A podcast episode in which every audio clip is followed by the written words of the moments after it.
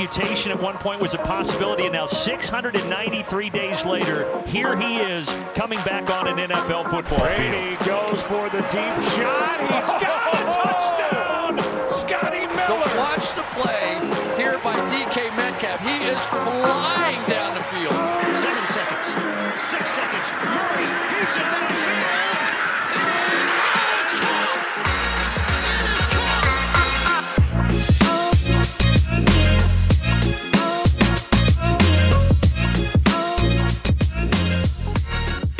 Welkom allemaal bij weer een nieuwe aflevering van de Sport Amerika NFL podcast. In deze aflevering gaan we uitgebreid terugblikken op de wedstrijden van afgelopen weekend in de playoffs. Dit doe ik uiteraard niet alleen. Als eerste heb ik bij mij zitten iemand wie zijn ploeg de enige stunt voor zijn rekening zag nemen van het weekend, namelijk Sean van Zon. Welkom Sean. Hoi. En daarnaast zijn we ook nog heel blij dat onze medische staf erin is geslaagd om Jurian Ubachs precies voor de start van de playoffs weer fit te krijgen. Welkom Jur.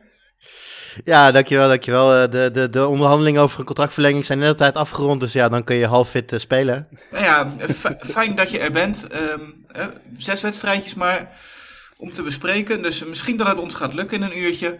Ehm, maar goed, afgelopen weekend was het Super Wildcard Weekend. Heeft dit weekend de naam eigenlijk waargemaakt voor jullie? Ja, voor mij zeker waar. Eh, absoluut. Eh, even heel kort, denk ik dat we voor, voorafgaand aan dit weekend allemaal eh, een aantal spannende en een aantal minder spannende CQ-blowouts aan zagen komen.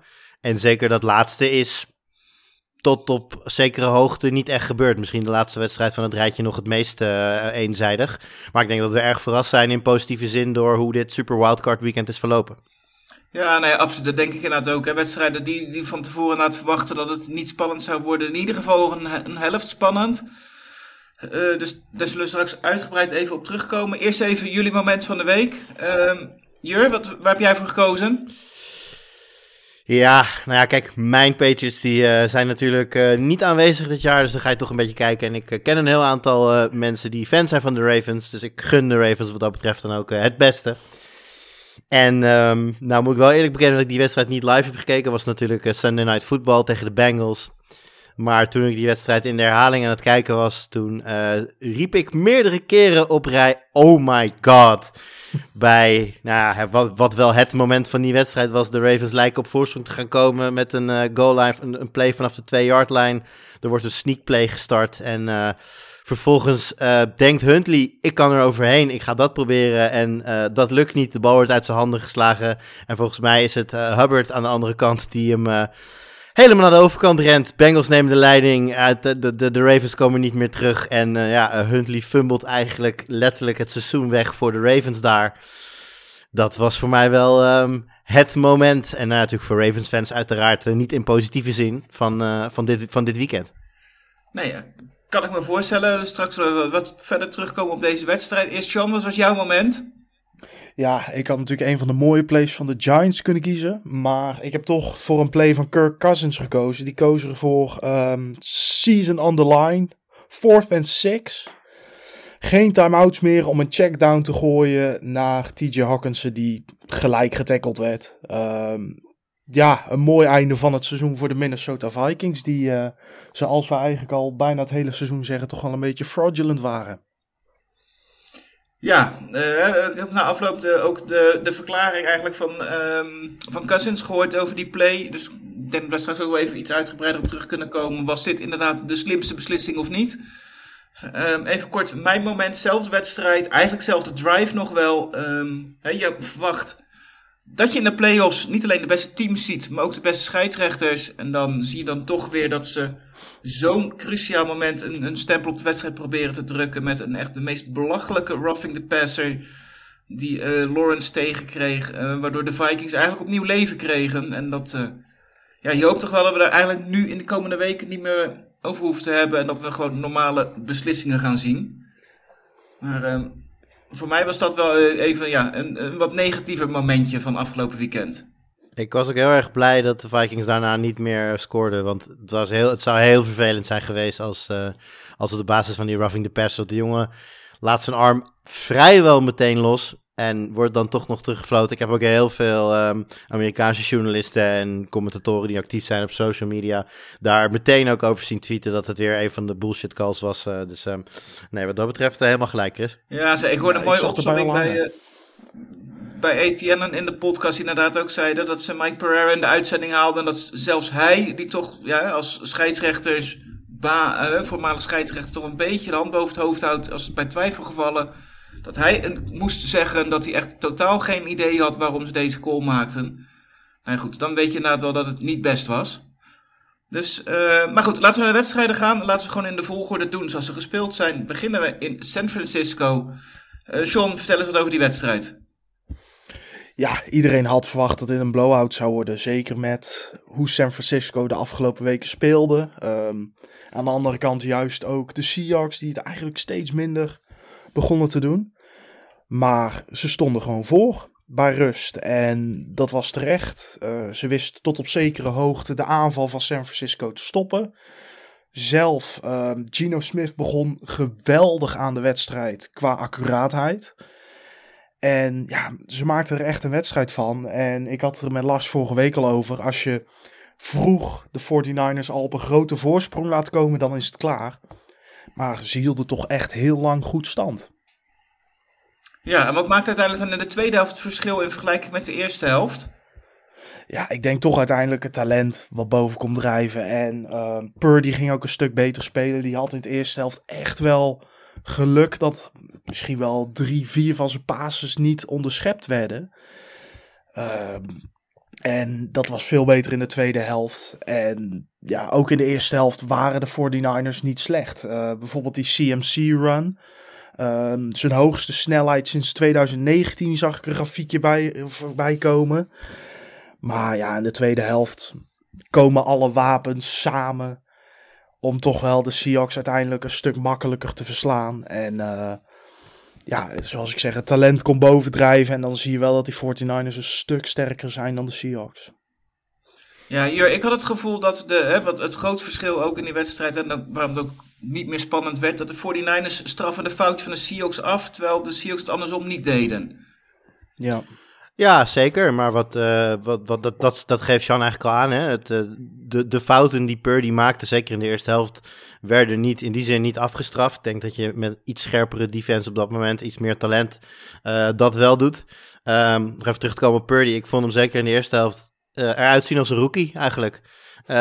iemand die zijn eerste read maakt, soms een tweede, maar toch veel te snel kiest voor de rollout. Nou heeft hij gelukkig Um, ja, meer, uh, meer benen dan mensen hem credit voor geven. Hij kan redelijk rennen.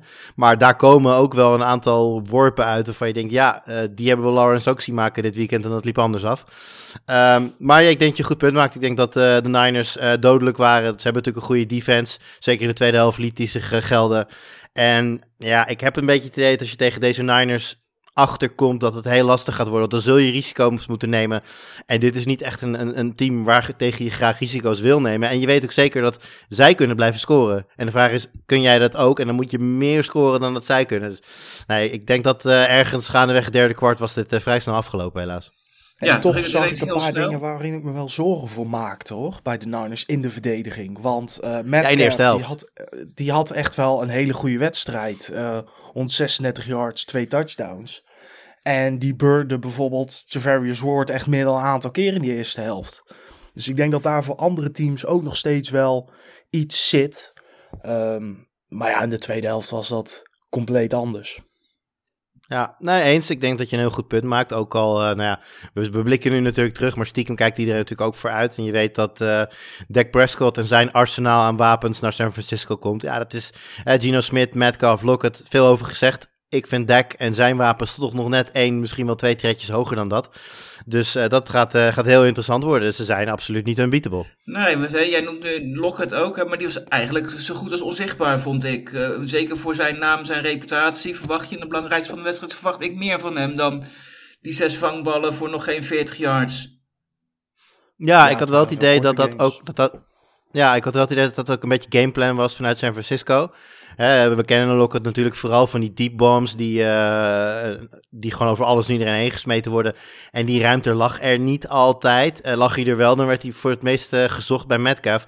Wat Jan ook terecht zegt, die had Ward uh, zeker in de eerste helft redelijk in zijn zak. Dus ik denk dat op dat moment, uh, toen het nog liep, dat de noodzaak er niet zozeer was. En toen het niet meer liep, ja, toen, uh, als je helemaal een voorsprong hebt, is het ook makkelijker om een beetje bend, don't break te gaan spelen. Laat je een safety wat dieper staan. En dan is Lockett's gevaarlijkste wapen, de, de angel is er dan eigenlijk uitgehaald. Nee, ja, dat klopt. En dat zou er ongetwijfeld mee te maken hebben. Maar je ziet hè, dat ze dan niet in zo'n zo'n slotfase dan misschien dat risico daarop gaan, gaan nemen. En dan maar je, je beste mensen de, de plays laten maken. Hè, misschien dat er ook niet in zat voor de, voor, voor de Seahawks. Uh, maar goed, hè, je, je hoopt eigenlijk hè, dat je daar wat meer van ziet. Hè, want is eigenlijk de enige manier waarop ze echt een kans kunnen maken. In mijn ogen. Ja, en met, en met Walker. Laten we, die, laten we die vooral niet vergeten. Hè. Er gaat natuurlijk heel veel aandacht uit naar Christine McCaffrey en de vele wapens daar. Ik denk dat Walker um, ja, had, had, werd meer van verwacht, maar maakte natuurlijk een aantal hele goede plays. Volgens mij ook nog een, een touchdown toch met een outside run. Uh, daar, zit, daar zit veel in. Ik denk dat dit een wedstrijd was die misschien voor de Seahawks te vroeg komt. Dat, dat klinkt natuurlijk raar aan het einde van het seizoen. Maar ik heb veel aanknopingspunten gezien bij de. Hè, als ik een trainer zou zijn in de Eredivisie, dan zou ik zeggen: ik zie aanknopingspunten. Er is licht aan het eind van de tunnel. Maar um, ik, uh, ik denk dat deze Seahawks hier best op, op voort kunnen borduren. Alleen jammer voor hun is dat dan uh, volgend seizoen. Ja, en ja. een vraagteken daarbij is natuurlijk wel wat er met Gino gaat gebeuren. Nou, die wordt bijgetekend, kan bijna niet anders. Ah, hij is natuurlijk free agent. De Seahawks dus zitten wel op rozen die hebben natuurlijk de pick van de Broncos. Uh, een, een, team wat in de playoffs zit, hoort niet wat is het een top 5 pick te hebben. Uh, dat zijn de eerste sinds de Jets begin deze eeuw die de playoffs halen en uh, zo hoog een pick hebben. Dus ja, ja, ik denk dat Seahawks fans echt wel heel tevreden kunnen terugkijken op dit seizoen. Niemand had dit verwacht. En ja, de toekomst ziet er gewoon vreselijk rooskleurig uit. Ja, en daarbij hebben ze ook nog redelijk wat controle over Gino. Want uh, als ja. ze hem franchise taggen, dan is dat niet dezelfde tag als dat bijvoorbeeld zou gelden voor Lamar Jackson. Maar een, een lager ingeschaalde tag. Dat zou dan neerkomen op, ik geloof, 30 miljoen. Ter vergelijking, als Lamar een franchise tag krijgt, wordt het, voor, wordt het 45 miljoen. Uh, ja, 30 miljoen voor Gino Smith. Als je dat hoort, denk je dat is veel. Aan de andere kant, voor een, voor een starter die heeft bewezen dat hij de playoffs kunnen halen is 30 miljoen voor een jaar niet zo heel veel. Dus ja, als ze er niet uit zouden komen met Gino Smith, dan ja, kunnen ze natuurlijk heel makkelijk zeggen van nou prima, we hebben een goed team staan. Franchise tag 30 miljoen en we bouwen komend jaar gewoon lekker verder met Gino als onze starter. Nee, ik, uh, ik, ik, ik, ik, zie niet zo heel veel mogelijk. Dus ja, natuurlijk zijn er mogelijkheden, maar ik verwacht dat hij uh, blijft in, uh, in Seattle.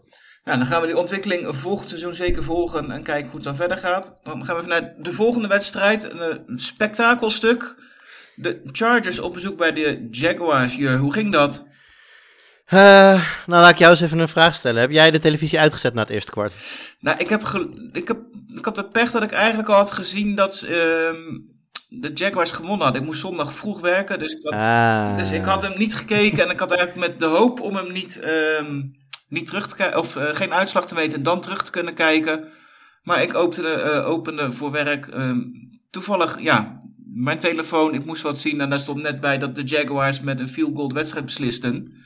Dus ik wist helaas al hoe dit af ging lopen. ja, maar bij de nee, rust, nou ik, anders had ik denk ik wel wat eerder uh, mijn bed opgezocht, ja, als ik had gekeken s'nachts. Ja, precies. Nou ja, er waren wat mensen die wel gekeken hebben. En er zijn heel veel mensen zijn geweest die bij de vierde interception van, uh, van Trevor Lawrence dachten... Ik vind het mooi geweest, uh, ik ga naar bed. En dat zou begrijpelijk zijn geweest Chargers worden natuurlijk enorm geholpen door de fouten van Lawrence. Uh, die uh, de bal uh, vier keer weggeeft. Drie keer daarvan aan Asante Samuel. Dus die zal bij zijn volgende contractonderhandelingen Lawrence zeer dankbaar mogen zijn. Want dat is natuurlijk erg lekker voor je stats zo in de playoffs. geen foutje aan de lucht. Chargers 27-0 voor. Iedereen vraagt zich af, Mike Williams, hoe Chargers op weg naar de volgende ronde. Totdat de tweede helft daar ineens is. En de Chargers besluiten full Falcon te gaan en uh, ja, de Jaguars compleet terug te laten in de, in de wedstrijd. En we zien ook een, in die tweede helft een hele andere Trevor Lawrence. Uh, bij Round the NFL zeiden ze ook, dit, dit was eigenlijk een van de eerste keren dat je bij jezelf dacht ja, deze, van deze Lawrence zou je inderdaad kunnen verwachten dat hij de komende 15 jaar nog wel uh, in de playoffs uh, gaat spelen. Het, het, zag er gewoon heel goed uit. Alle, het, alle puzzelstukjes van de Jaguars vielen eigenlijk in elkaar. Zowel op, op defense, de, de Chargers maakten nog maar drie punten in die tweede helft. Maar ook uh, op offense. Elk, elk van die contracten waarin, waarover heel veel mensen natuurlijk voor het seizoen ja, toch een beetje hoe zeg je, neerbuigend deden. Hè? Kirk die uh, ergens in de 40, uh, of, of, of, ik weet die contracten niet uit mijn hoofd, maar in ieder geval Kirk kreeg veel geld. Uh, Evan Engram werd overgenomen van de Giants voor heel veel geld. Zay Jones. Ja, dat zijn natuurlijk niet de, de, de AJ Browns, de, de, de Devante Adamsen. Ik denk dat het, uh, dat het front office van, uh, van Jacksonville uh, na afloop van die wedstrijd, want inderdaad, om het even af te maken, ze komen helemaal terug en brengen zichzelf in de positie bij 30-28 om een, om een game-winning field goal te gaan maken. Die maken ze en ze winnen die wedstrijd. Ik denk dat de front office er erg tevreden bij heeft gezeten. Alle dingen die zij in het, in het preseason hebben gedaan, die kwamen afgelopen weekend ja, tot wasdom, om het zo maar even te zeggen. Ja, Sean, als jij nou Doug Peterson bent, zou jij dan vandaag of morgen binnenlopen om een contractverhoging of wat extra salaris te vragen? Uh, even kijken, het is nu uh, half acht in de ochtend in Jacksonville. Ik weet niet of dat Trevor Lawrence al wakker is, anders zou ik hem toch wel even, even wakker bellen om ook zijn contract te verlengen. Nee, wat, wat Jurian zegt, ze hebben zulke goede moves gemaakt. het geloof gehouden in Trevor Lawrence na een slecht rookie seizoen. En ehm, ja, het, het zegt alleen maar meer over de, het coachingregime wat Urban Meyer daar had. De eerste helft inderdaad was slecht, maar ik denk wat key uiteindelijk was, was die touchdown net voor het einde van de eerste helft uh, van Evan Ingram, die catch. Dat gaf de Jacksonville Jaguars nog enigszins geloof. Kijk jongens, we staan nu met 27-7 achter. Maar het kan nog. En dan is het natuurlijk lekker dat je die tweede helft begint met de bal. En je, uh, je scoort ook een touchdown. En dan krijg je geloof. Ik kreeg een beetje aan het begin het gevoel uh, dat uh, de Ben Roethlisberger van uh, Cleveland Browns tegen de Pittsburgh Steelers in 2020. Die begonnen verschrikkelijk. Ook Roethlisberger gooide net zoals Lawrence in deze wedstrijd vier touchdowns, vier interceptions. Ja, voor de Steelers ging het natuurlijk helemaal fout, maar de Jacksonville Jaguars kwamen terug. Ja, en de Chargers, ja, die hebben gecharged zoals we het weinig hebben gezien zelfs. Dit was zelfs voor hun next level. En uh, ja, dit moet toch wel de laatste wedstrijd van Brandon Staley zijn geweest. Heel, heel simpel, als Mike Williams erbij is, gebeurt het niet, punt. Waarschijnlijk. Nou ja, dat, dat nou, kan niet.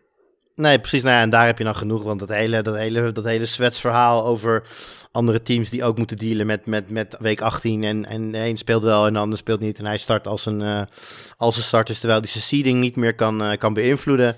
Uh, is in mijn optiek een blunder, zeker als het, je, als het je achter... Kijk, het is een gok. Als het goed uitpakt, nou, vind ik het nog steeds dom. Maar oké, kom je ermee weg. Als je er niet, bij, als je er niet uh, mee wegkomt, dan is het een blunder. Als het op deze manier uh, allemaal opblaast en je, verliest er zelfs van, van de Jacksonville Jaguars. Die, nou ja, inderdaad een fantastische tweede helft spelen, maar zeker niet onverslaanbaar waren natuurlijk. Dan uh, denk ik dat je als hoofdcoach je conclusies mag gaan trekken. Je hebt het vaker gezien dit seizoen met Staley, dat hij bepaalde keuzes maakte, maar hij kwam er steeds mee weg. bijvoorbeeld in de wedstrijd tegen de Browns bepaalde time-out callen. Ja, uiteindelijk komen ze weg omdat de Browns... Ehm, ja, Omdat de Browns, ervoor... dat is eigenlijk al genoeg uitleg. Ja, ze gingen ervoor op een hele rare positie op het veld, de Chargers. Ze komen er weg omdat de Browns een field goal missen. En zo kan je nog wel een hoop momenten opnoemen. En deze keer is hij er gewoon niet mee weggekomen met zijn domme keuze. En daar gaat hij op afgerekend worden. Nou, nou goed, ja. hè, we zitten ondertussen wel al flink wat na die wedstrijd, er, ruim 2,5 dag. Hij is nog steeds niet ontslagen. Uh, ook geen bericht trouwens dat hij wel blijft. Hè. Wat dat betreft zijn ze dus zelf ook nog helemaal uit. Wat ging er eigenlijk allemaal tweede helft fout bij de Chargers? Alles. Defense. Um, geen concentratie hebben. Aanvallend liep het voor geen meter. Je zag het ook met Joey Bosa. Die, uh, die offside calls had. Omdat hij te ver op de line of, over de line of scrimmage stond. Um, ja, alles wat in de eerste helft wel lukte, lukte in de tweede helft niet. En dat komt ja, deels natuurlijk door concentratie wat je zelf niet hebt. Maar ook door de Jaguars die dachten, hey, het kan nog. Uh, de wedstrijd duurt een helft. Zij scoorden er zo van de eerste helft, waarom wij niet in de tweede helft? En ja, het is bewonderingswaardig dat ze toch zo'n gigantische comeback maken. Ja, ik zat nog statistiekje wat misschien ook wel heel veel zegt over Staley en de manier waarop het gecoacht wordt. dat ze eigenlijk met die voorsprong, hoeveel haast ze eigenlijk steeds hadden gehad met een uh, running play. Nou, op het moment dat de klok liep en dat, er dan de, dat ze dan hè, binnen, gewoon met, met nog 10, 15 seconden op, op de playklok constant al die bal snapte. In plaats van veel meer tijd te nemen en zo misschien nog wel een, eh, een possession eraf te halen, twee minuten van de klok af te spelen. Eh, Er er zat gewoon nul intelligentie in, leek het wel. Ja, en eh, heel veel frustratie op een gegeven moment. We noemen natuurlijk al de, de offside penalty, maar Bosa heeft ook nog eh, volgens mij één of twee penalties voor unsportsmanlike conduct gehad. Eh, dus je merkte gewoon, ehm, en ik kan me dat ook wel voorstellen. Op een gegeven moment denk ik dat je het op het veld een klein beetje voelt aankomen. Je, je hebt het natuurlijk, het gebeurt niet heel vaak dat een team 27-0 terugkomt. Maar ja, op een gegeven moment hebben zij het momentum en alles valt en het gaat vrij snel op een gegeven moment. Ja, dan snap ik ook wel dat je als Bosa helemaal gek wordt. Natuurlijk een van de, eh, zou een van de sterren van het team moeten zijn. Ziet eh, een enorme choke aankomen en wordt gek. Ehm, dat is trouwens ook na de wedstrijd nog een staartje gekregen. Ik weet niet of jullie dat hebben meegekregen. Nee? Eh Bosa heeft natuurlijk in een interview zei hij in eerste instantie van ik, ik kan beter niks zeggen, want ik krijg je boetes. En daarna heeft hij daaraan toegevoegd dat hij toch wel iets had gezegd. Hij zei namelijk, als ik iets verkeerd zeg, dan krijg ik 40.000 dollar boete. Maar als zij, en dan heeft het over de officials, een call blowen dat, een, dat het volledige seizoen van een team compleet naar de, naar de vaantjes kan helpen, dan zitten ze waarschijnlijk in de kleedkamer daarna. Haha, got that, bleep, asshole. Eh, oh yeah, got him 15 yards, what a loser. Hij zegt, ik garandeer je, dat is wat ze fucking talking about met elkaar. Het zijn, ze zitten op een power trip. I'm sick of those effing people. Was getekend Joey Bosa. Ja, het klinkt als een gefrustreerd persoon. Eh, tuurlijk, de, de referees die, die, die, die callen dingen waarvan je denkt, hoe kan dit? Maar ehm, ik denk dat er ook wel een hoop zelfreflectie bij je moet zijn van, ik heb op bepaalde momenten mijn team in de Nee, steek gelaten. tuurlijk. Zegt hij ook hoor. Hij, hij begint dit, dit is, dit is onderdeel van een langere quote waarin hij op een gegeven moment ook zegt: I need to be more accountable for my actions, obviously. Eh, dus dat, maar is- hij in, in zijn ogen, eh, en dat is natuurlijk ook veel gezegd, eh, eh, gewoon het hele jaar door. In zijn ogen eh, hebben de, de, de, de, de, de officials het, ver- het, het verpest. Nou, denk ik, als je een 27-0 voorsprong weggeeft, dat het niet per se aan de officials zal liggen. maar ehm, nou, de, de, ik, ik, ik snap dat er ergens frustratie zit en dat je dat op die manier kwijt wilt. Ik denk dat, die in, eh, ik denk dat, 40, dat het niet bij 40.000 dollar gaat blijven voor Joey Bosa. Zoals bij Bo Boza was ook degene die die penalty kreeg, waardoor ze die two-point conversion deden in plaats van eh, Ja, het schot. Ja. Dus, eh, nou ja, goed. Hè, ik kan me dat eh, zeker als verdediger voorstellen. Weet je, als natuurlijk de laatste vijf keer balbezit van de, van de Jaguars. Dat was touchdown, touchdown, touchdown, touchdown, winning field goal en einde van de wedstrijd. Dus ik eh, vraag me af hoe Asante Samuel Jr. zich eh, voelt. Die jongen die had drie picks Lekker. in de eerste helft. en dan nog verlies je. Dan denk je, wat moet ik nog meer doen om een wedstrijd te kunnen winnen? misschien een stop maken op third down in, eh, een van die, in, ergens in de tweede helft. Dus één keer veld afkomen en ze winnen die wedstrijd. Hè. Ze, ze stoppen ze niet één keer. Ja, en ze komen zelf alleen maar met third and outs. Nou ja, ja, nog een field goal, missed field goal, die trouwens dus ook wel weer vrij belangrijk was. Dus eh, ja, het zat allemaal niet mee. Nou, ja, je vroeg net wat ging er mis. eh, en Sean zei denk ik, ik denk dat dat het gewoon de samenvatting is. Alles. Ja. Ja. En eh, nou, nu mogen de Jaguars naar Kansas City. Dit is de eerste wedstrijd eh, van het komend weekend. Hebben de Jaguars daar enig kans? Ja, Ja, Gaan ze dat winnen? zagen we dit weekend. nee. Nee. Ah, Nee, ik, bedoel, dat dat, eh, als je dat van tevoren voor deze wedstrijd had gevraagd, dat, dat zullen ook heel veel mensen hebben gezegd van de, de, de Chargers zijn favoriet. Natuurlijk zijn, eh, is de nummer 1 seat in de AFC favoriet. Natuurlijk is het team met Mahomes favoriet. Speelt thuis, we weten allemaal. eh, Arrowhead in de playoffs, dat is niet makkelijk om daar te winnen. Er is niet veel ervaring in het team van, van de Jaguars. Maar aan de andere kant, je, komt een team, je hebt een team met ongelofelijke highs. Ze hebben net iets gedaan wat, wat niemand voor mogelijk had gehouden, namelijk terugkomen van die achterstand. Eh, gaan naar Kansas City zonder enige druk eigenlijk. Want iedereen verwacht dat, dat, dat, dat, eh, de Chiefs die wedstrijd gaan winnen. Die de Chiefs moeten die wedstrijd winnen. Ja, als zij dat ritme kunnen vinden wat ze tegen de Chargers te pakken hebben. En laten we eerlijk zijn, de Chiefs... Ja, betere eh, defensie denk ik dan dat veel mensen denken. Het, zijn, is geen slechte defensie. Maar het is ook niet een defense waar je... Het, is, het zijn niet de Niners of zo. Dus ja, dat zou zomaar... Het is, het is nu, ik zag dat het nu eh, plus, eh, Jaguars plus 8,5. Ja, ik verwacht dat het zomaar wel eens iets closer zou kunnen Ja. worden dan dat nu eh, verwacht wordt. la- la- laten we Secondary hopen. blijft een probleem Ik, ik, bij de, bij de Chiefs. ik ben bang voor zelf dat de, de Chiefs hier eh, redelijk makkelijk overheen gaan rollen. Maar goed, dat dacht ik ook van de Bills op thuis eh, tegen de Dolphins. En dat werd het ook niet helemaal, toch, eh Jur? Nee, ja, ik, ik kan me herinneren dat jij halverwege de wedstrijd zei eh, Bills bij 10. En uh, nou, dat uh, moet, ik je terug, moet ik je geven. Dat had er uiteindelijk ook zeker wel ingezeten. Ik was ook degene die maar, daarvoor had gezegd dat we de wedstrijd uit konden zetten... omdat de Bills hem wel zouden gaan winnen. ja, nou, je had, geen, je had geen ongelijk, maar uh, nee, het, het begint eigenlijk inderdaad, wat je, wat je terecht zegt, met een, een, een sterk ogend Buffalo en wat minder ogend Miami... En ja, de opening doet iedereen vermoeden dat het bij halftime wel beslist zal zijn. En uh, nou ja, als ik de rest van de wedstrijd dan uh, mag samenvatten, dan is het uh, Buffalo dat zijn uiterste best doet om Miami in de wedstrijd te houden. Ja. En, en twee ploegen die ontzettend aan hun best hebben gedaan om die wedstrijd zo lang mogelijk laten duren. Zo. Het, het, dat was echt toen was ik op een gegeven moment, het begon me op te vallen toen uh, iemand zei het ook in, in de NFL-chat. Uh, van joh, we zitten, iemand zei van joh, dit, duurt lang. Ging kijken. Toen zei ik van ja, inderdaad, over een kwartiertje zijn we twee uur bezig. En het was op dat moment nog geen halftime. dus ja, uiteindelijk hebben ze volgens mij de vier uur aangetikt. De, de, de kick-off uh, bij de Giants Vikings is uitgesteld, 20 minuten. Uiteindelijk hebben ze toch maar gewoon afgetrapt terwijl Dolphins Bills nog wel bezig was. Ja, je kan die mensen in het stadion ook niet, ook niet eeuwig laten wachten. Maar nee, dat duurde allemaal eh, heel lang. Ja, dat komt natuurlijk ook omdat beide ploegen toch best wel moeite hadden om, om echt goede drives achter elkaar te maken. Ja, en iedere keer als een drive mislukt of een paas mislukt, ligt de klok weer stil. Ja, dan, eh, dan kan het allemaal lang duren. Uh, ik denk dat door die slordigheid Miami in de wedstrijd bleef. Dat, dat is vrij duidelijk. Ik denk dat als de Bills iets minder, of eigenlijk voornamelijk Josh Allen, iets minder onzorgvuldig waren, dan denk ik dat ze het veel eerder hadden kunnen beslissen. Maar goed, dat doen ze niet. En dus uh, ja, blijf, blijf Miami zeker, uh, eigenlijk de hele wedstrijd in de wedstrijd. Leidt zelfs volgens mij tot een, uh, tot een voorsprong bij rust, wat niemand had verwacht. Of stonden de Bills nog net voor? Of, ja, de Bills stonden er nog net voor, hè? nou, stonden die niet er gewoon achter? Ja, bij, bij rust door de field goal van, van ja, Bears, inderdaad. Ja, nee, daarom, nou, dat had sowieso al niemand verwacht.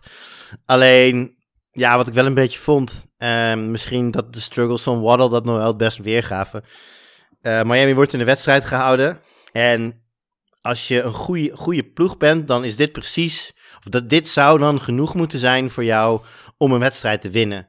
Maar buiten wat er cadeau werd gedaan door Buffalo, kwam er heel erg weinig uit, uh, uit Miami zelf. Hè, de run game liep voor gemeter. Nou ja, heel 69 yards. Houdt niet over. Waddle had volgens mij één, eh, één of twee catches. Nou, later in de game wel een paar catches, dacht ik. Werd uiteindelijk bij de run game maar betrokken om dan toch nog een beetje in het spel uh, te houden. Uh, ze waren gewoon onmachtig om zelf iets te doen. En dan blijf je afhankelijk van de fouten. Nou, uiteindelijk waren het niet genoeg fouten voor de Bills om het helemaal te verpesten. Maar ze hielden het in ieder geval spannend voor de, voor de neutrale kijker. En dat is ook wat waard. Ja, want de Dolphins starten natuurlijk met Skylar Thompson op quarterback. Omdat, nou ja, Tua, dat verhaal is bekend. Bridgewater kon niet spelen.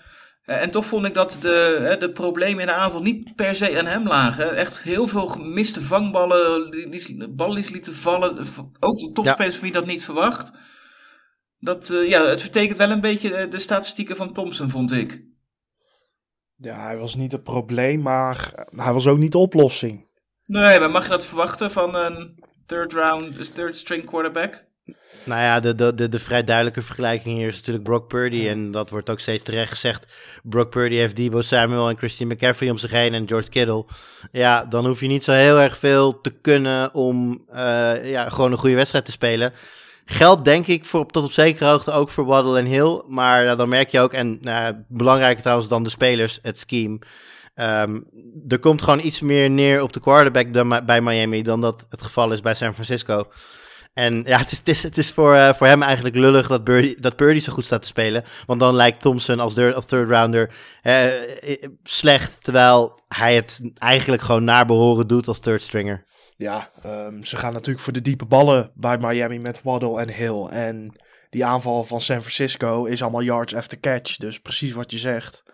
Dan is het veel makkelijker, zeker als rookie quarterback, om daarin te komen. En ja, hij gooit er wel twee interceptions. Maar wat Chris ook net zei, er werden wel heel veel ballen niet gevangen door de receivers. Wat vonden jullie van de playcalling van de Dolphins in de tweede helft? Hebben jullie daar ook nou zo met vol verbazing naar zitten kijken. Dat leek wel op McDaniels heeft totaal geen idee had waar hij mee bezig was. Dat was echt een rookie coach daar. Ook met uh, de, de false starts die je zag, de holding penalties, maar ook vooral de delay of game penalties. Dat Ja, is denk ik echt wel, de hij had wel een reden. excuusje. hè? Wat was zijn eh, excuusje? Nou ja, bij die een, er was op een gegeven moment een moment dat ze inderdaad een delay of game pakten op... eh Fourth and one. and 2,5 one. minuten gaan. En hij zegt dat een van de, een van de, ja, de line coaches of wie dan ook, of de, de refs, die eh, iemand zei, heeft tegen hem gezegd eh, dat het first down was. Dus zij, zij, stonden op het veld met een first and ten package. En dat bleek, er moest uiteindelijk een fourth and one play gecalled gaan worden. Ja, dat, dat, en dat is een beetje een ding. En dat, ik denk dat dat een, samen, een samenloop van omstandigheden is, waardoor dat nu dan gewoon helemaal fout gaat. Aan de ene kant natuurlijk rookie coach, aan de andere kant eh, ook rookie quarterback. Kijk, op het moment dat, eh, nou, Brady is misschien wel een heel extreem voorbeeld, maar een ervaren quarterback ziet dit, ziet dat hij een mens om zich heen heeft waar waarmee hij eigen, eh, eh, krijgt dingen door waar- waar- waarbij hij begrijpt, oh, we gaan een first and ten spelen, maar het is voor de one, calt zelf een audible, lost het op, doet een play. Ja, dat kan Thompson gewoon niet zelfstandig. En op een gegeven moment is het al zover ook in de klok dat McDaniel ook niks meer kan zeggen. Ja, dat, dat, op dat moment gaat het helemaal fout. Wordt het een delay of game en wordt het een fourth and six. Ehm, ja, ik, ik denk dat dat was eigenlijk een beetje exemplarisch misschien voor hoe die hele, hoe chaotisch die hele helft verliep voor de Dolphins. Ja, ik ben het daar eh, eh, enigszins mee, mee eens. In de zin, hè, als dat een incident was geweest. Hè, maar eh, het feit dat Miami als, als underdog, die achter staan, hè, al met nog vier minuten te gaan, eh, al hun time-outs van de tweede helft hebben verbruikt. En niet om de klok te stoppen omdat ze achter staan, maar gewoon om dit soort Ja. fouten. Kijk, het is 2,5 minuten te gaan. Je hoort daar gewoon nog een time-out te hebben om dit op te lossen. Dit, dit kan niet, omdat je er al drie weggegooid hebt. In het begin van die tweede helft. Ja. Dat- Ja, nee, dat zag je. Dat, ze- dat, dat werd al heel snel duidelijk dat dat in potentie een, eh, een probleem kon worden. En natuurlijk ook als je ziet dat de wedstrijd eh, zo close eindigt. Ja, dan ga je ook wel afvragen hoe dat eruit had gezien als ze nog wel gewoon time-outs in hun zak hadden. Ja, dan, dan heb je in ieder geval nog een kans om, hè, om de Bills nog een keertje te stoppen en dan misschien nog een laatste kans te krijgen. En nu was het toch vrij snel kneel downs en, en een overwinning. Ja. Maar goed, voor de rest van de playoffs denk ik wel goed dat de Bills gewoon doorgaan, want eh, het levert volgende week weer een mooi affiche op. Dus eh, wat dat betreft ben ik wel blij. Gaan we naar de wedstrijd van jou, Sean. Op bezoek bij de Vikings. Dat was spannend. Ja, ehm, ik moet zeggen, hij begon een beetje zoals de wedstrijd in het reguliere seizoen. Ehm, met dat de Giants voorstonden en de Vikings toch wel iets beter in hun spel kwamen. Maar je zag in heel de wedstrijd dat Justin Jefferson zo goed gedekt werd. Tuurlijk, het legde voor andere spelers de weg open om de bal te vangen. Maar zodra Jefferson de bal kreeg, tackle. Geen yards after catch. Double coverage. En dat constant. En ik denk dat dat wel een van de sleutels is geweest naar deze overwinning. Daarnaast, eh, ik zei net, Skylar Thompson was niet het probleem, maar ook niet de oplossing. Dat was bij Daniel Jones denk ik ook. Die heeft ook met een hele lastige training staff natuurlijk gewerkt in zijn eerste seizoenen. Maar hij leek voor mij in deze wedstrijd wel de oplossing voor de Giants. Ehm, zeker ook met zijn benen. 17 attempts, 78 yards. Ja, hij zag er heel goed uit deze wedstrijd. En ook de verdediging van de Giants uiteindelijk. Gewoon met die run stoppen. Delvin Cook. Ja, eh 15 attempts, 60 yards. Maar ja, hij kwam nooit echt los. En ja, de Giants hebben toch laten zien eh, dat ze door, door sterk defensief voetbal ook wel iets aanvallends uiteindelijk kunnen laten zien. En eh, ja, ik had het in de preview er al over. Isaiah Hodgins, eh, waar die vandaan is gekomen. Eh, geen idee, maar hij had echt weer een hele sterke wedstrijd. Ja, want het was, was belangrijk. Hè? Zeker natuurlijk toch ja, niet de beste wide receiver corps hebben. De, de Giants is toch wel goed dat dat soort mensen ineens opstaan. Ja, ehm, ze hebben denk ik een van de zwakste in NFL. Ehm, met name waarvan je denkt, wat moet ik hier eigenlijk mee? Maar Darius Slayton met zijn vier catches, 88 yards. Uh, het lukte echt wel. En zoals ik al zei, ja, de Giants lieten Jefferson vaak uh, double cover. Daardoor kwamen andere receivers wel vrij, zoals Hawkinson, die gewoon een goede wedstrijd had. Met zijn 129 yards. Maar uh, ja, steeds als de Vikings scoorden, zetten de Giants iets er tegenover. En dat heb ik in heel veel jaren gemist bij de Giants. En dat deden ze in deze wedstrijd heel goed. En ja, je geeft jezelf de voorsprong. Um, en je komt dan laat in de wedstrijd nog wel gelijk. Maar dan maak je toch weer die touchdown om met ja, toch wel de helft van een kwart nog uh, te spelen. Um, je geeft de Vikings natuurlijk een kans met zo'n tijd. Maar ja, dan zie je toch wel dat die defense weer erg sterk is. Met bijvoorbeeld inderdaad Lawrence, maar ook guys in de secondary die echt wel goed dekten. Ja, um, Tony Romo zei het goed in de Dolphins tegen de Bills game. Uh, een divisie game kan alle kanten uit, ook in de playoffs. En ja, de Giants zijn voor mij niet 100% kansloos tegen de Eagles. Zeker niet als ze het defensief goed houden en geen constante three-and-outs uh, op offense hebben. Nou, nu gaan we heel erg overdrijven natuurlijk, zeg ik dan. Totaal onpartijdig, maar... Um, ik had al zoiets verwacht. dat, uh, nee, uh, maar uh, dit was eigenlijk gewoon voorspelbaar. Kirk Cousins, primetime, dan weet je dat het een, een nederlaag gaat worden. Ja, en ik vond Kirk niet eens slecht. Het was niet, was het was niet helemaal primetime, toch? Ze speelden het uh, late slate af te doen. Ja, het was natuurlijk op zich wel de... Nou ja, ja. Het was wel de enige wedstrijd, dus iedereen kijkt het. Iedereen dus... kijkt naar hem en dan... Nou ja, dan weet je dat hij niet gaat winnen. nee, ja, dat is, uh, dat is zijn, uh, zijn ding. Maar ik denk niet per se dat dit aan Cousins lag. Ik denk uh, dat Cousins, net zoals de Giants en Sean, goed door hadden dat de Giants er alles aan deden om, om Jefferson vooral te neutraliseren. En ik denk dat met name Hawkinson daar erg van geprofiteerd heeft. Um, KJ Osborne in zijn, in zijn kielzog in iets mindere mate. Um, ik vond Cousins in die zin niet zo heel veel fout doen. Ik denk met name dat de Vikings te veel moeite hadden om de Giants aanval te stoppen. Uh, Hodgins wordt in het zonnetje gezet met zijn 105 yards. Met alle respect, de jongens door de Bills in november weggestuurd. Ja, uh, speelde goed, maar ja, dat is altijd wisselwerking. Speel je zo goed omdat je zelf zo goed bent? Of krijg je gewoon te veel ruimte en speel je daarom goed? Ik denk dat dat laatste hier toch ook zeker wel een, uh, een bepaalde rol in speelt. Uh, dus nee, dit lag in mijn optiek verder niet aan, aan de bright lights of, of, of Cousins of primetime of zo. Nee, hij was ook wel accuraat deze wedstrijd. Gooide geen interceptions, ja, ja. maar ja, uiteindelijk vind ik wel dat hij afgerekend moet worden met die keuzes aan het einde van de wedstrijd. Want ja, dat is gewoon niet goed genoeg. Ik bedoel, een nee. checkdown op fourth ja. and six, uh, nee. geen time-outs, niet nee, te begrijpen. Uh, ik hoorde ja, bij, bij het laatste play zeggen dat hij um, nou ja, in eerste instantie de bal naar Jefferson wilde gooien. Dat hij vond dat daar dat te veel risico was, dat er te veel spelers bij stonden. En dat hij daarna verder keek, dat hij het gevoel dat hij gesekt zou worden. En dat zeker niet kon gebeuren. Dus dat hij hem daarom naar Hawkinson gooide. In de hoop dat Hawkinson er iets mee kon doen nog. Maar goed, uh, dat was volstrekt kansloos. En ze stonden er bovenop natuurlijk van de Giants. Dus dat was in ieder geval zijn uitleg waarom hij op die laatste play die bal ja, veel te kort gooide. In plaats van hem uh, in ieder geval een kans te geven op de, op de first down. Ja, en de Giants waren sterk met third en toch wel long deze wedstrijd. Elke keer zo'n third and six, third and seven, waar Daniel Jones eerst door zijn reach heen ging, vond hij iemand. Gooide hij de bal, maar dan elke keer gebruikte hij ook zijn benen. En ja, dan zie je comments voorbij komen zoals Vanilla Vic. Ja, ik vond hem echt heel sterk deze wedstrijd met zijn benen. En gewoon in het algemeen ook pocket presence. En ja, de Giants kunnen hier misschien echt wel door met, met, mee door. Je ziet toch echt wel die hand van Dable bij hem terugkomen. Nou, laten we hopen dat hij gewoon één keer boven zichzelf uitgestegen heeft. En uh, ik vind, ik vind Vanilla weer Fick... gewoon de Daniel Jones van afgelopen seizoen uh, wordt. Vanilla Fick vind ik ook wel heel erg ver gaan hoor. Dat, uh... Nou ja, goed. ik denk serieus, de, de Vikings defense is natuurlijk sowieso het hele seizoen niet goed geweest. En um, dus dat dat misschien wel een grotere rol gespeeld heeft. En dat contrast met de Eagles volgende week wel heel groot gaat worden voor deze Giants. dus wel heel benieuwd of ze daar dan ook mee om kunnen gaan nog steeds. Um, en voor de rest, ja, het is wel ironisch natuurlijk dat de Vikings 11 wedstrijden in het seizoen allemaal met één score winnen. En in de playoffs de eerste beste wedstrijd met één score verschil verliezen.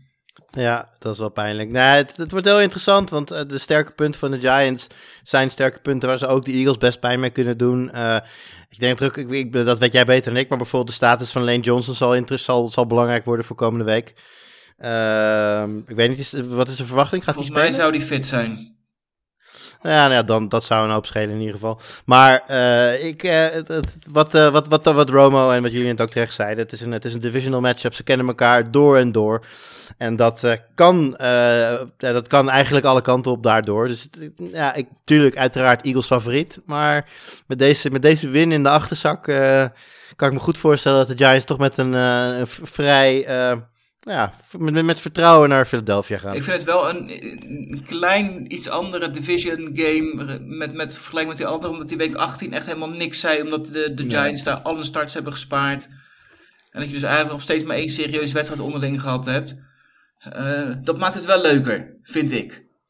Ja. Ja, nee, eens. Dat, uh, aan de andere kant um, is het ook wel weer jammer dat, dat, dat want uh, dat, je had um, een legendarische wedstrijd in die zin is dat uh, de Giants ooit het team waren dat uh, kon voorkomen dat de Patriots een perfect regular season zouden draaien. Nou, dat lukte toen net niet. Maar ze kwamen toen zo dichtbij dat, ja, dat in dat team, daar heb je later ook, zijn er ook wel uh, documentaires over gemaakt, waar je coaches ook hoort vertellen van ja, toen, toen begon het echt te leven van jeetje, we, we kunnen gewoon winnen van deze, van deze perfect 16-0 uh, op dat moment Patriots. Nou ja, en ze komen elkaar laten tegen in de Super Bowl en die wedstrijd werkt door. Dus het, het regular season afsluiten met een, met een, uh, ja, een spannende wedstrijd tegen een rivaal die je later nog een keer tegen kan komen, heeft ook wel weer zijn verhaallijnen. Ik heb ook nog wel een extra verhaallijn. Ook die, dat team had een quarterback in zijn vierde seizoen. En daar werd de Super Bowl gewonnen. Ik, ik, ik voorspel nog niks. Ik zet nog geen bedjes, maar Hè? Maar als je van je kans afveel, kan je het beter gewoon naar mij geven hoor. en, en, als je, en als je dan toch een beetje gaat zetten op de Giants, zou ik het nu doen. Want als je wacht tot ze hebben gewonnen van de Eagles, dan krijg je er niet zoveel meer voor terug. Yes, nou, um, voor meer goktips, volg vooral hier, die weten alles van. We gaan, nee, zeker niet. We gaan nu zeker verder niet. naar uh, Sunday Night Football. Over divisie-rivalen gesproken die tegen elkaar uitkwamen. De Baltimore Ravens gingen op bezoek bij de Bengals hier. Wat was uh, spannend? Dat was spannend, ja. Uh, ik denk dat vooraf iedereen wel had verwacht dat de Bengals dit redelijk makkelijk zouden gaan winnen. Nou, de, als je het dan toch hebt over een wedstrijd die kort geleden gespeeld is. Bengals en Ravens troffen elkaar natuurlijk aan het einde van de regular season. Bengals wonnen die wedstrijd uh, vrij, vrij makkelijk. Zelfs wat ruimte voor shithousery. Een muntje dat werd opgegooid ten, ten teken van wij gaan echt geen tos doen, wij winnen gewoon. Um, uh, heel grappig, kleine side note. Ik sprak uh, Frank Metsenmakers, de voorzitter van de Dutch Raven Vlog. En uh, nou ja, ik ging met hem naar een voetbalwedstrijd. En dan heb je natuurlijk ook over de NFL. En hij zei, wij moeten echt een, een, een vieze wedstrijd hebben. Een werkwedstrijd, gewoon 10-10 aan het einde van regulation. En dan winnen in overtime. Dat, hij zegt, dat is wat wij nodig hebben. En ik zag dat het Dutch Raven Vlog... Uh, volgens mij rond rust uh, ook, ook tweeten: this is, the, this is the game we want. Want op dat moment stond het uh, 10-9 voor de Ravens. McPherson had een extra point gemist. En dat was in die zin eigenlijk precies de wedstrijd die de Ravens wilden hebben. En dat, ging eigenlijk, dat werd eigenlijk steeds maar sterker. de, de Ravens nou, begonnen meer en meer te geloven dat die upset er toch echt wel in zat. Bengals kwamen maar niet lekker op gang. Uh, Chase werd wel een aantal keer gevonden, 84, 84 yards en een touchdown, een stuk prima. Maar ja, niet de, de, de monsterdag die je zou kunnen verwachten. De andere catches werden redelijk geneutraliseerd. De, de Ravens die speelden gewoon goed. Tot een bepaald moment in de wedstrijd had ik gedacht dat de Ravens eigenlijk wel gingen winnen. En ik vond de Ravens over de hele linie sterker spelen dan de Bengals. Zeker als je verwachtingspatroon daarin meerekent, dan natuurlijk helemaal. Maar gewoon, als ik kijk naar, hè, eh, gewoon in een vacuüm, welke van de twee vond ik een betere wedstrijd spelen, dan waren dat de Ravens. Ja, en dan uiteindelijk uh, Tyler Huntley uh, gaat rogue, doet iets wat niet van hem gevraagd of verwacht wordt. En uh, nou ja, dat gaat helemaal mis. En goed, we hebben natuurlijk al gezegd hoe dat afloopt. de Bengals scoren, houden de 24-17 vast en gaan door naar de divisional round. Jij zegt wat ging in zijn hoofd om? Wat, een van de twee? Wat, wat, wat was de vraag? Nou, ik wilde eigenlijk zeggen, een beetje met hetzelfde. Jij zegt van hij doet iets wat niet van hem wordt verwacht. Was het niet de play call? Nee, nee de play call was uh, een sneak wel, uh, maar hij moest de fullback volgen over de grond. Uh, zag zelf een, een, een, een, kans, kennelijk, om, om een leap te maken, koos daarvoor. En nou ja, dat ging dus helemaal fout. Maar de, de play call was een sneak waarbij hij over de grond ja, laag naar binnen zou moeten sneaken. Um, ja, dat zorgde voor veel frustratie. Dit heeft Harbaugh ook allemaal letterlijk uh, verteld na de wedstrijd. Dat dat dus inderdaad niet dat de, de leap niet de play call was. Ik kon, um, het, ook, ik, ik, ik kon het ook niet voorstellen toen ik het zag. Uh, Huntley is niet groot. Hij is volgens mij aan mijn hoofd rond de 1,85. Het is... Je bent twee yards van de endzone en dan ga je niet met zo'n lengte over de top. Dat kan je doen als je Trevor Lawrence bent, die we dat zagen doen met succes. Maar als je zo'n quarterback bent van die lengte, waarom ga je inderdaad niet gewoon achter je fullback over de grond? Ja, het is de, de Trevor Lawrence en natuurlijk vooral ook de Cam Newton special. Hè? Ja. Die, eh, die deed dat natuurlijk ook wel eens, de Superman. Ehm, nee, het was niet de call.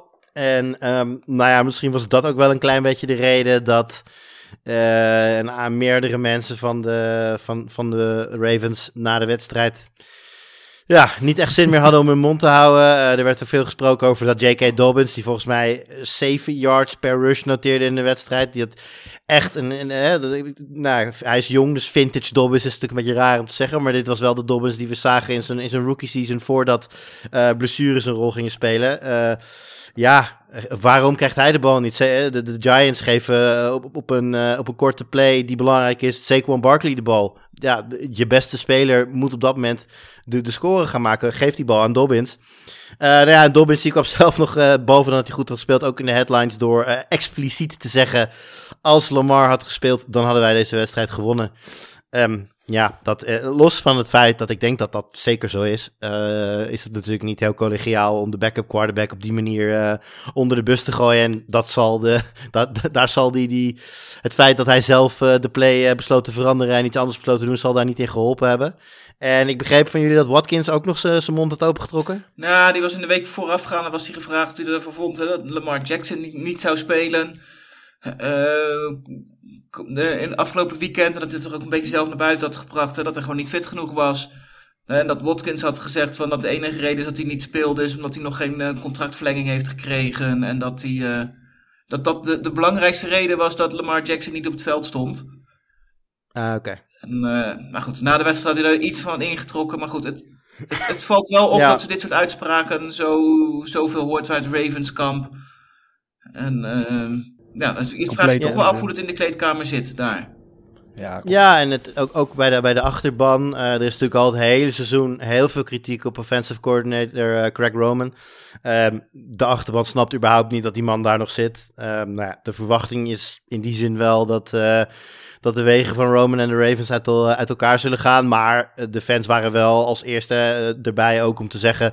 Die laatste, die laatste play waar het fout gaat is niet zijn schuld. Want dat is niet de play die hij gekald heeft. Dus, maar goed, dat doet niets af van het feit dat eh, de, de, de, de aanval van de Ravens er dit jaar slecht uitzag. Eh, Lamar begon natuurlijk met een aantal hele sterke weken, maar daarna is het meermaals eh, echt nou ja, kamer met peren geweest. eh, ongeacht wie er fit waren en wie niet. Kijk, tuurlijk helpt het niet dat Andrew sukkelt met blessures. Tuurlijk is Hollywood Brown vrij vroeg weggetraind en had je eigenlijk niet echt meer een echte wide receiver one.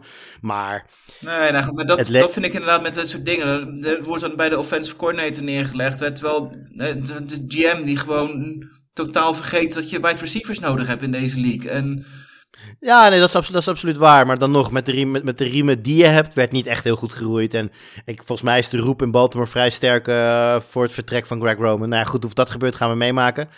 Ehm, ja, en dat levert toch een beetje een zuur beeld op voor de Ravens. Want ondanks dat ze dit jaar heel vaak heel ondermaat speelden en op momenten echt geen playoff team leken... Ja, waren ze gewoon heel dichtbij de divisional round halen en zo gewoon een goed seizoen eh, noteren. Ik denk dat je nu toch heel onverwacht eigenlijk met een heel zuur gevoel het offseason ingaat. Ja, het is heel gek, want inderdaad, hè? 10 en 6, eh, of 10 en 7 in het reguliere seizoen. Met, met al die blessures, hè, zoveel wedstrijden zonder Lamar Jackson. Dan denk je van, nou, je, je hebt gewoon naar je kunnen gepresteerd. En dat het er misschien niet altijd goed uitzag, ja, dat is misschien zo. Maar vooral die defensie stond natuurlijk wel als een huis. Ja, nee, kijk, en dat is ook het voordeel. Hè? Eh, want dat zei eh, eh, Frank namens zichzelf en de rest van de vlog, ga, ik, ga ik vanuit. Zei dat ook al. Zo heel erg veel eisen, wensen hebben ze niet. Een nieuwe offensive coordinator wil iedereen heel graag hebben. Het wordt hoog tijd, wat jij ook zegt, Chris, voor een, wide, voor een echte wide receiver one in, in Baltimore.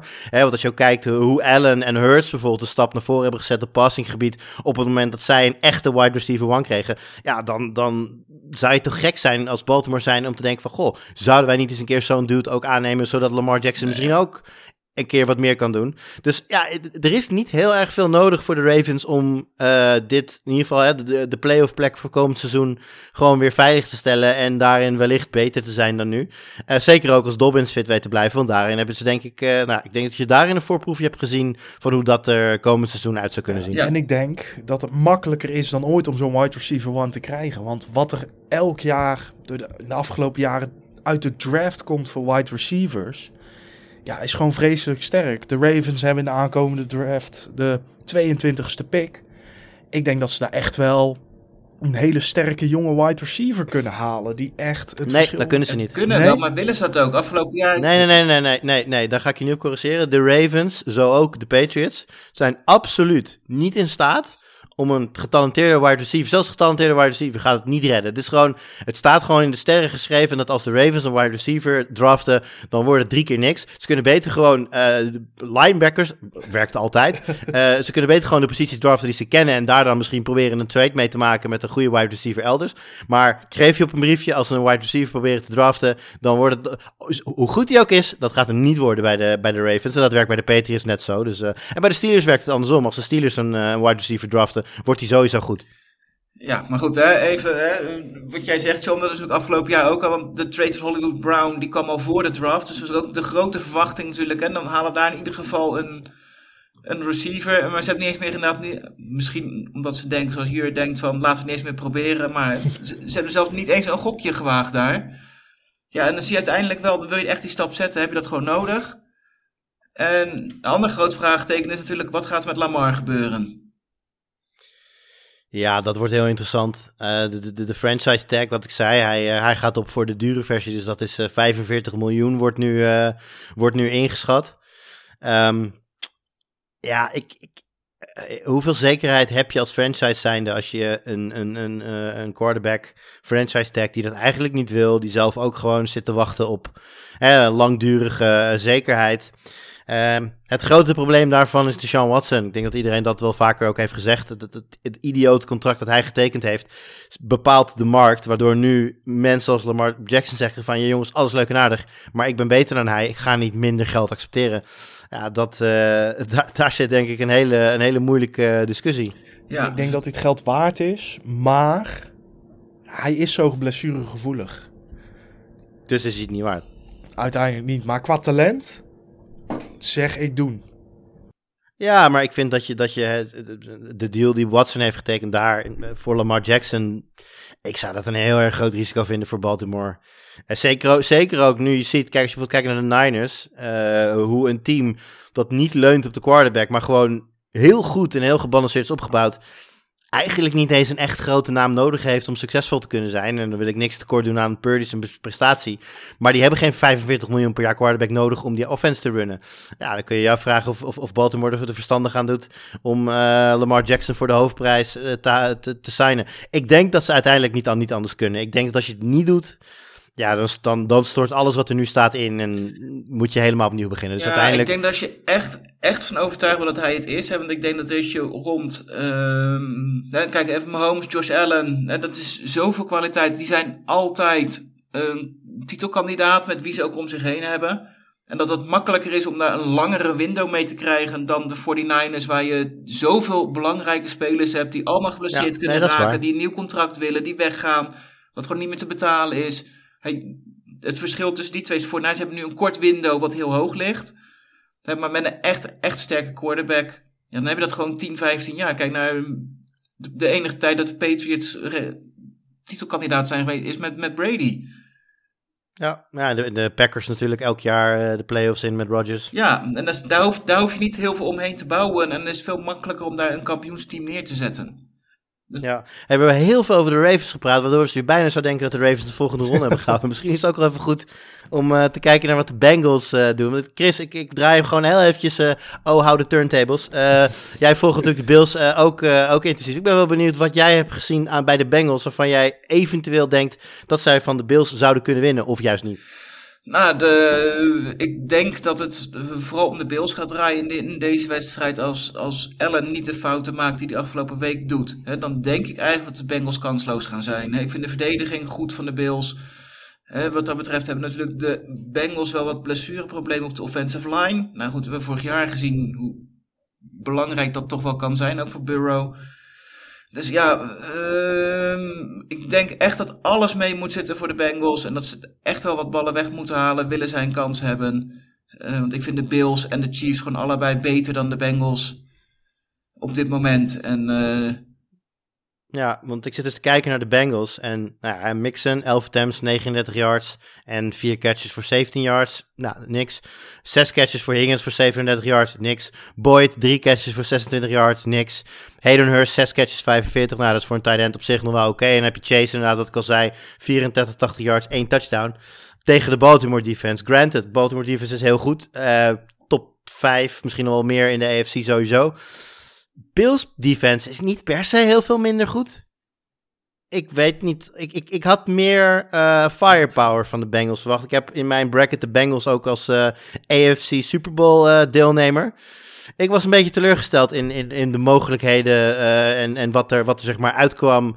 Terwijl je toch met Chase, Higgins, Boyd, Hurst en dan nog nog mixen erbij. Maar ja, eh, stel, die, stel een groepje van vijf spelers op, op offense samen. Er zijn niet heel veel NFL-teams die, een die een betere selectie kunnen neerzetten dan wat ik net noem. Ja, dan is dit al wel heel matig. ja, hoe, gaat, eh, hoe gaat hij om met eh, Burrow? Die krijgt natuurlijk nu weer elke wedstrijd een half miljoen pressures. Hoe gaat hij om met die pressures en wat is de reactie van de Bills defense straks op de reactie van Burrow? Op die pressures. Ehm, als ze hem echt goed weten te pressure en turnovers weten te forceren, ja, dan wordt het vreselijk lastig. Of je gaat juist voor die blitz control met korte, korte paasjes, waar bijvoorbeeld ook, ja, wat we hebben gezien toen Mixon eruit lag, Pirine echt wel iets in kan betekenen. Ja, dat is denk ik echt wel de grote, grote sleutel voor de Bengals om, eh, om, om snel die bal uit de handen van Burrow te krijgen. Ja, dat denk ik ook. Ik ben heel benieuwd. Het gaat een leuke, eh, leuke wedstrijd worden. En ehm, je moet hem allemaal kijken. want Hij is zondag. Dus eh, volgens mij moeten we allemaal naar België overschakelen, toch? Ja, Toon, eh, onze, eigen, onze eigen toonaards, die heeft ons net laten weten dat hij eh, twee wedstrijden in de divisional round... Ja, de, de beide zondaggames Ja. toch? Als ik het goed Zo- begreep. dat ik zondag bij de divisionals mag becommentariëren. Ja, als co-commentator. Nou goed, ik noem hem natuurlijk regelmatig de Tony Romo van de Lage Landen. Dus eh, ik ben blij dat, eh, dat eh, de, de powers that be in België dat ook zien. En dat de Toon de, de, plek krijgt die hij verdient daar op televisie. Ehm, zonder een creatief abonnementje op iets als een IPTV-provider gaat het heel erg lastig worden om, om dit te kijken. Ik denk, zullen we, ik zal, we zullen wel even tweeten op welke, op welke kanaal dat precies te volgen is voor onze Vlaamse luisteraars. Eh, voor Nederlandse luisteraars, luisteraars wordt het erg lastig, denk ik, om, eh, om Toon aan het werk te horen. Maar goed, voor, eh, veel belangrijker dan dat, voor hem natuurlijk gewoon heel erg leuk om te doen. En, en voor ons leuk om, om een bekende stem te horen als wij eventjes overschakelen naar de Belgen. Yes, zeker. En ehm, een van de andere teams die hij mag gaan becommentariëren, dat zijn de Cowboys. Want ehm, van tevoren had ik dit eigenlijk opgeschreven als de leukste wedstrijd van het weekend. Cowboys op bezoek bij de Buccaneers. Prescott tegen Brady, maar dat eh, viel toch wel een beetje teleurstellend uit, Sean. Oh, die Cowboys fans op social media zijn nu al niet meer uit te staan. Ehm, Waarom volg je die? ja, je ziet het voorbij komen als je gewoon op Twitter zit. Het is, of op Instagram. Het, het houdt ook maar niet op. Ehm, het had zo fijn geweest als de Cowboys toch weer hadden verloren. Eh, dit is, is de eerste keer dat ze een uit playoff wedstrijd winnen. ehm, sinds dat ik besta, nog langer, sinds begin de jaren 90. Ja, en ik, ik vond het echt een klassieke trap game voor de Cowboys. Maar ja, ze hadden toch wel heel weinig moeite met de Buccaneers. Ehm, behalve Maher, die, eh, die er een, eh, een potje van maakte als kikker. Ja, het ging al heel snel de verkeerde kant op voor eh, de Buccaneers. En Brady had nog nooit een red zone interception gegooid als Buccaneer. Eh, had zelfs het NFL-record weggezet voor eh, aantal passes. 409 attempts in de red zone zonder interception. Ja, en dan gooit hij er eentje. En dan denk ik, ja, dit kan niet meer goed gaan voor de Buccaneers. Uiteindelijk komen ze met 24-0 achter. Eh, wat er 27-0 had kunnen zijn als Meyer zijn werk had gedaan. Maar het maakt uiteindelijk niks meer uit. De Cowboys scoorden nogal, of de Buccaneers scoorden nogal punten. Maar ja, het ging uiteindelijk om eigenlijk helemaal niks. Ehm, zoals we weten, de running game werkte weer niet bij de Buccaneers. En ja, Brady moest werpen voor zijn leven, maar ja, het was ook allemaal niet accuraat genoeg. Zijn paasjes waren te kort. En Prescott deed het heel goed. Waar hij in de afgelopen, nou, eigenlijk het hele seizoen al constant interceptions gooit, hield hij het deze keer schoon. Ik vond Pollard goed en hij liet zien in deze wedstrijd waarom hij echt beter is dan Ezekiel Elliott in het vechten voor de yards. Wat Elliott gewoon bijna niet meer doet. Ja, dan heb je bijvoorbeeld Dalton Schultz die ja, de afgelopen weken ook weer erg sterk is geweest. CD Lamb met een touchdown. Michael Gallup met een touchdown. Ja, de Cowboys overklasten echt wel de Buccaneers uiteindelijk. Ja, jij als groot Tom Brady-fan, heb jij naar deze wedstrijd gekeken? Heb ik naar deze wedstrijd? Hoe heb ik naar deze Hoe heb jij naar gekeken? deze wedstrijd gekeken? Ehm, ja, met berusting. Ik denk dat deze eh, wedstrijd eigenlijk exemplarisch was voor het hele seizoen van de Buccaneers. Hè? Want we hebben natuurlijk een aantal, eh, nou ja, op dat moment hele, hele mooie comebacks gezien van Tampa Bay. Die op dat moment vooral verbloemden dat het drie, of dat het soms drieënhalf kwart helemaal niks waard was geweest. En dan in die laatste zeven, acht minuten eh, zag, zie je dan ineens weer Vintage Brady. eh, valt ineens de defense van de tegenstander uit. Eh, noem een oplossing. Maar ja, dat, die strohalm was er dit keer gewoon niet. Je zag tot halverwege het vierde kwart dat de Buccaneers er nog wel iets aan deden. Maar ja, met een minuut of vijf op de klok geloof ik begonnen ze eh, gewoon run plays te doen. En de klok ook niet meer te stoppen. Dus toen, eh, ja, toen, eh, toen werd de witte vlag gezwaaid. En ik denk dat dat, ja, dat, dat eigenlijk de enige verwachting was die je kon hebben bij deze wedstrijd. Als je veel Tampa Bay hebt gekeken dit jaar. Ehm, wel ook geholpen dat de Cowboys misschien wat sterker eh, de- de- eruit zagen dan dat menigeen had verwacht. Eh, die gebruikten al hun wapens goed. Eh lijken zelf ook eindelijk te snappen dat Tony Pollard hun, hun beste running back is. Dus dat, dat helpt ze dan ook Maar het wel. is wel 15 op Eh. 13 carries, hè, Pollard Elliott. Dus als we het nou echt helemaal door hebben... Ja, dat zijn er nog steeds 13 te veel, denk ik, voor, eh, voor, voor Elliott. Nou ja, goed, eh, eh, we, hebben het er vaak over gehad. NFL-teams kiezen voor tandems in plaats van echte belcows tegenwoordig. En ik denk dat Elliott nog steeds, ook met zijn ervaring en zijn, zijn blocking, heel waardevol kan zijn in, in zo'n tandem. Maar dat Pollard de, de, de meer explosief is van de twee, dat, dat lijkt me duidelijk. Ja, en eh, ehm, ik denk dat...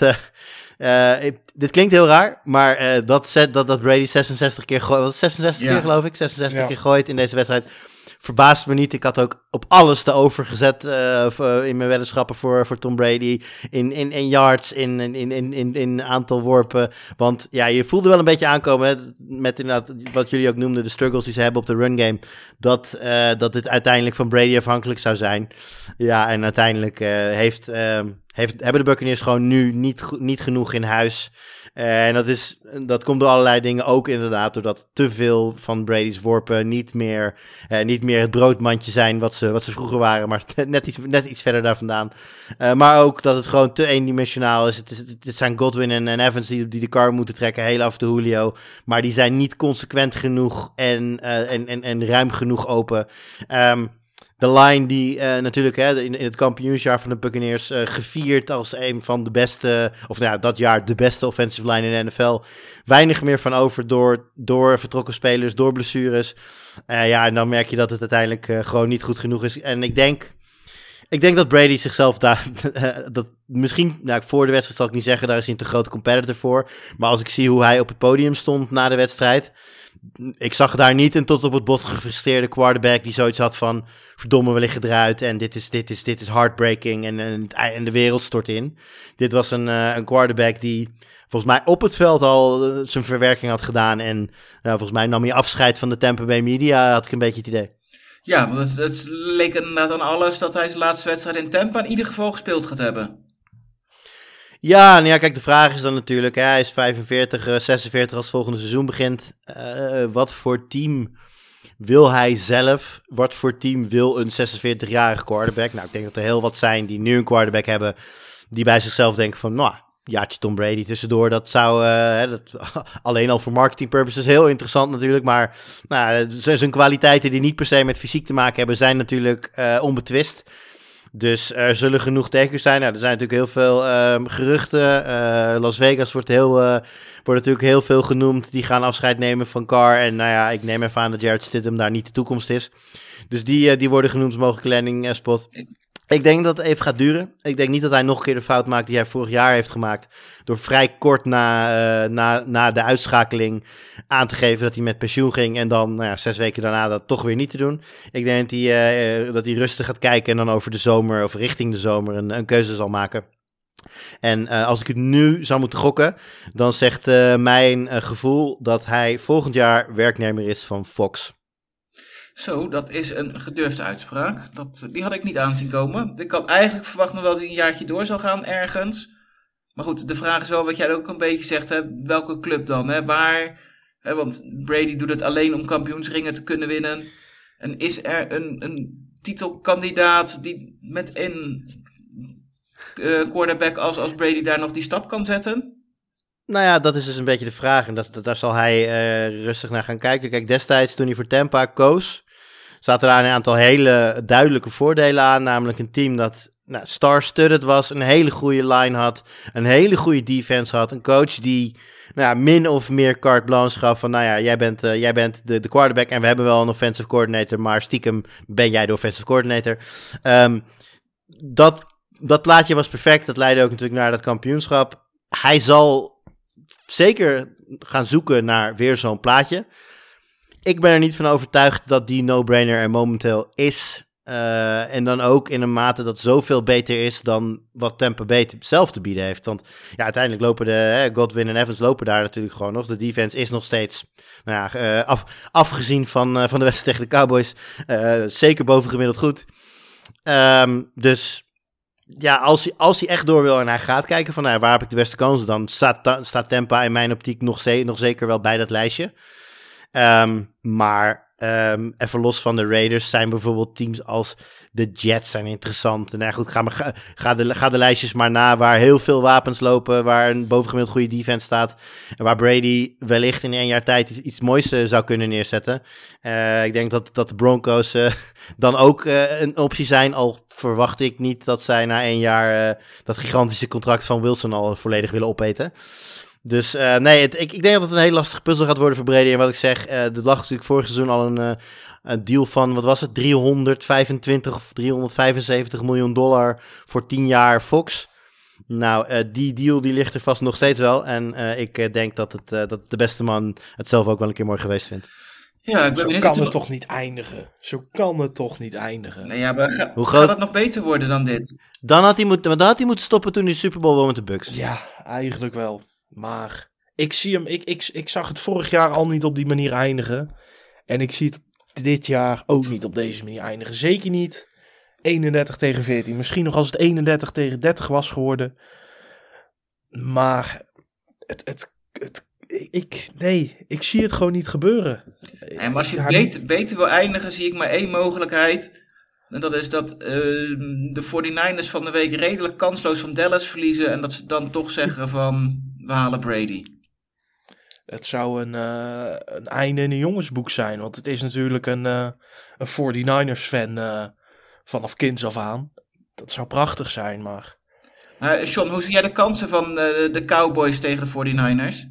pff, dat wordt voor de Cowboys toch wel weer heel lastig. Ehm, al moet ik zeggen, ze hebben me wel verrast door, tuurlijk, we hebben het allemaal gezien dit seizoen. Tampa Bay was alles behalve sterk. Maar ze hebben me toch verrast uiteindelijk, de Cowboys, door eh, toch wel met een statement eh, deze wedstrijd te winnen. En vooral Dak Prescott, ik zei het al eerder, eh, hij hield het schoon, geen interceptions. En dat zal ook wel weer verder sleutel worden, maar ook ja, die defense van de Cowboys, die echt wel sterke punten heeft.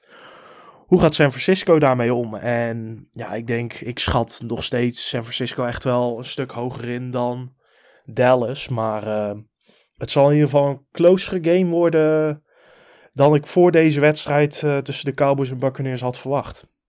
En jij er? Ehm, ja, nee, ik ga volledig met Sean mee hierin. Ik denk dat, eh, dat Dallas iets heeft laten zien wat ze moesten laten zien. Ehm, ik denk dat eh, San Francisco voor de wedstrijd een stuk meer vertrouwen had in een goede afloop dan dat ze nu eh, zullen hebben. En uh, nou ja, de, neutrale kijker uh, moet daar denk ik alleen maar blij mee zijn. Ik denk dat uh, de mensen die de moeite gaan nemen om die wedstrijd te, bekijken met Sunday Night Football... Een, een, spannende wedstrijd te zien gaan krijgen. Ik denk, ja, dat, een beetje hetzelfde als wat ik zei over de Jaguars, die natuurlijk naar de Chiefs gaan. Um, nou ja, de Dallas zal niet als favoriet gelden op bezoek bij San Francisco. En ik denk dat dat een hele fijne positie is voor dat team om in te zetten. Wetende dat je zoveel slagkracht hebt op, uh, op offense en een, een bovengemiddeld goede defense. Um, ja, twee kanten op is natuurlijk per definitie voor elke wedstrijd waar. Maar ik, ik verwacht nu dat het spannender gaat worden dan dat ik voor afgelopen nacht had verwacht. Ja, ja maar Dallas moet. Dallas moet. De Jacksonville Jaguars is geen moetje. En Dallas moet Nee, Dallas moet niet. Dallas moet niet winnen, moet niet winnen bij San Francisco. Dallas, eh, van Jerry Jones uiteraard wel. Maar er is geen, geen volger, geen journalist die zal zeggen... Dallas is favoriet, Dallas is het aan verstand verplicht om te winnen van de Niners. het is geen schande als je bij, bij deze 49ers verliest. Nee, dat zeker niet. Maar er is bij Dallas altijd een bepaald verwachtingspatroon... wat nu al meer dan 25 jaar niet ja, gemaakt wordt. En, nee, maar ze komen nu wel dichterbij dan, dan jaren hiervoor. Dus ze zijn hier wel vrij snel, denk ik, dat ze hier toch overheen zullen stappen dan. Ja, Als de fans zijn toch altijd wel, uh, de, de fans zullen toch altijd wel veel willen. Uh, ja, en Jerry Jones die, die doet natuurlijk zijn eigen ding uiteindelijk. En uh, ja, ik weet zeker als, als dit verloren hadden, was Mike McCarthy de laan uit, uh, uitgevlogen. En terecht. Um, zal denk ik niet het geval zijn als ze verliezen van San Francisco. Nee, nee, we gaan het zien. Daar komen we van de week vast nog uitgebreid op terug. Um, even er nog iets anders toe te voegen over het afgelopen weekend? Um, nee. Ik vond het trouwens zonde dat die touchdown bij Ayuk uh, niet telde. Die, uh, die geweldige worp van, uh, van Purdy. Die, die een soort Mahomes deed en Ayuk net out of bounds was. Ja, dat was inderdaad zonde, maar goed. voor de uitslag maakt het weinig uit, want voor de Niners gingen makkelijk door, dus dat, dat scheelt. Nou, dan gaan we hem voor nu afsluiten en dan zijn we van de week ongetwijfeld wel weer terug um, om wat, nog wat dieper voor te bereiden, op de, voor te beschouwen op de komende wedstrijden van komend weekend. En wil ik jullie nu bedanken allemaal, Sean, Jur en alle luisteraars en uh, tot de volgende keer.